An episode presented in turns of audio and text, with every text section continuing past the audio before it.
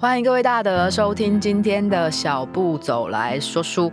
我的 YouTube 频道已经正式开张啦，以后每个礼拜三都会放一部新的影片，各位想听什么故事也可以到 YouTube 留言跟我说。YouTube 可以跟各位互动，因为可以双向留言，但 Podcast 只能单向的。如果你是我很久之前的学生，或是你有什么话想要告诉我，欢迎到 YouTube 留言起来哦。也请各位追踪、订阅、按赞、按起来。那你们的鼓励或是留言都是我继续做下去的动力。就像我现在非常不敢相信，我的 Podcast 既然已经持续半年了，今天是第26集，其实中间有2集过年特别节目，算进去的话已经超过半年的。认识我的人都知道，我如果这么有定力，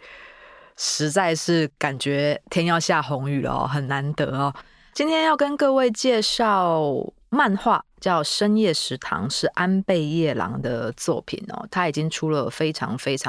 多集了，也被改拍成过日剧，也被改拍成过电影，甚至中国大陆也有买版权去翻拍哦。不管是日剧还是漫画，就是书籍，我都非常的喜欢，因为我一直觉得哦，最平淡的事物是最能寄托深刻的感情的。深夜食堂里面呢，每一篇都很短，就几页的漫画而已哦。他在说什么呢？他在说食物对一个人的意义。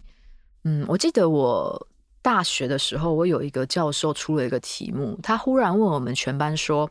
如果今天晚上是你的最后一餐，明天就要世界末日了，你想要吃什么？然后一个一个叫大家上台去回答，回答完之后就把它写成一篇小散文这样。本来以为大家可能都会回答什么顶级美食啊、米其林飨宴啊，但没想到大家回答的东西都很日常，都很平常。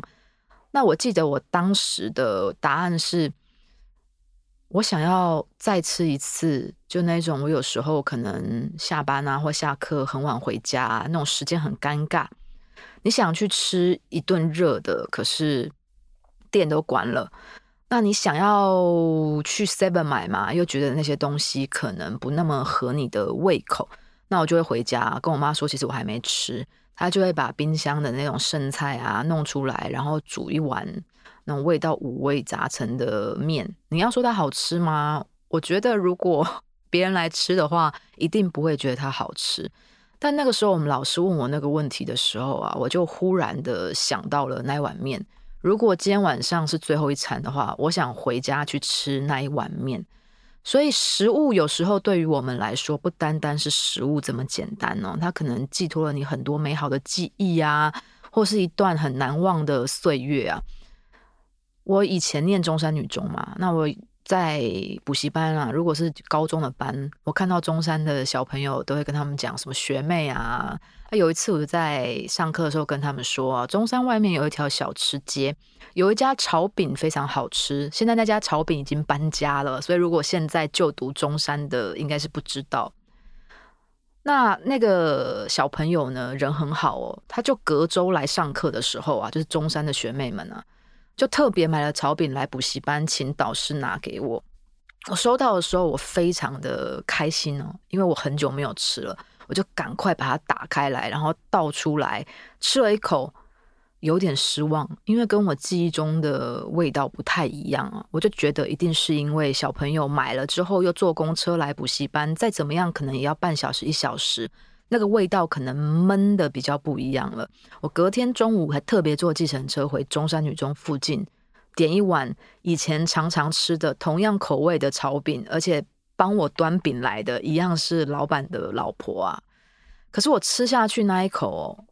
我还是有点失望，因为跟我记忆中的味道还是不一样。我吃完之后走出来，沿着中山女中的围墙散步，我才忽然体会到了，我怀念的从来不是那个饼它的味道，而是下课之后一群同学走出来三三两两聊天，讲一些漫无边际的话，然后坐在那边一起吃饭，吃完之后可能回学校去看书，也可能约去台北车站或是西门町啊、中山站逛街啊，那一种无所事事，好像时间有一大把都浪费不完的时光。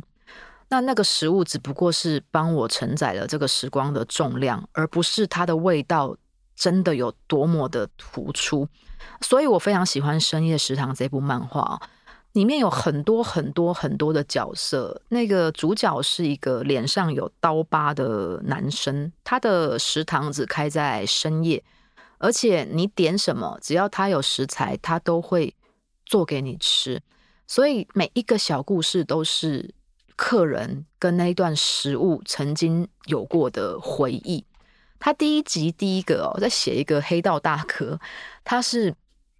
东京那种大家听到他名字会闻风丧胆的人，可是他到深夜食堂，他既然点的是那种小香肠切成像章鱼的样子，我不知道大家有没有吃过，日本人蛮常这样切的，完全跟他的外貌不符合。他在吃章鱼小香肠的时候呢，认识了店里面的另外一个客人哦，因为那个店开在算是东京的红灯区，所以客人常常是下了班的舞女啊、酒女啊。那有一个客人呢，是经营了一间里面陪酒的都是男生，但他们都穿女装，一个特别的酒吧哦，所以里面有一个女装的男性，下班之后也会常常到那个地方吃东西。其实要说女装男性嘛，女装的生理男性啊，大家都会在那边吃东西，就认识了那个黑道老大。那聊着聊着，两个人就有一点感情了哦。如果不是两个人一起出现，他们就不会点章鱼小香肠。后来这个章鱼小香肠既然变成两个共同的回忆，就是要两个都在店里面的时候互相抢着吃才有意思。结果有一天呢，东京发生枪战，他们发现就是那个黑道老大的巢穴被仇家给寻仇了，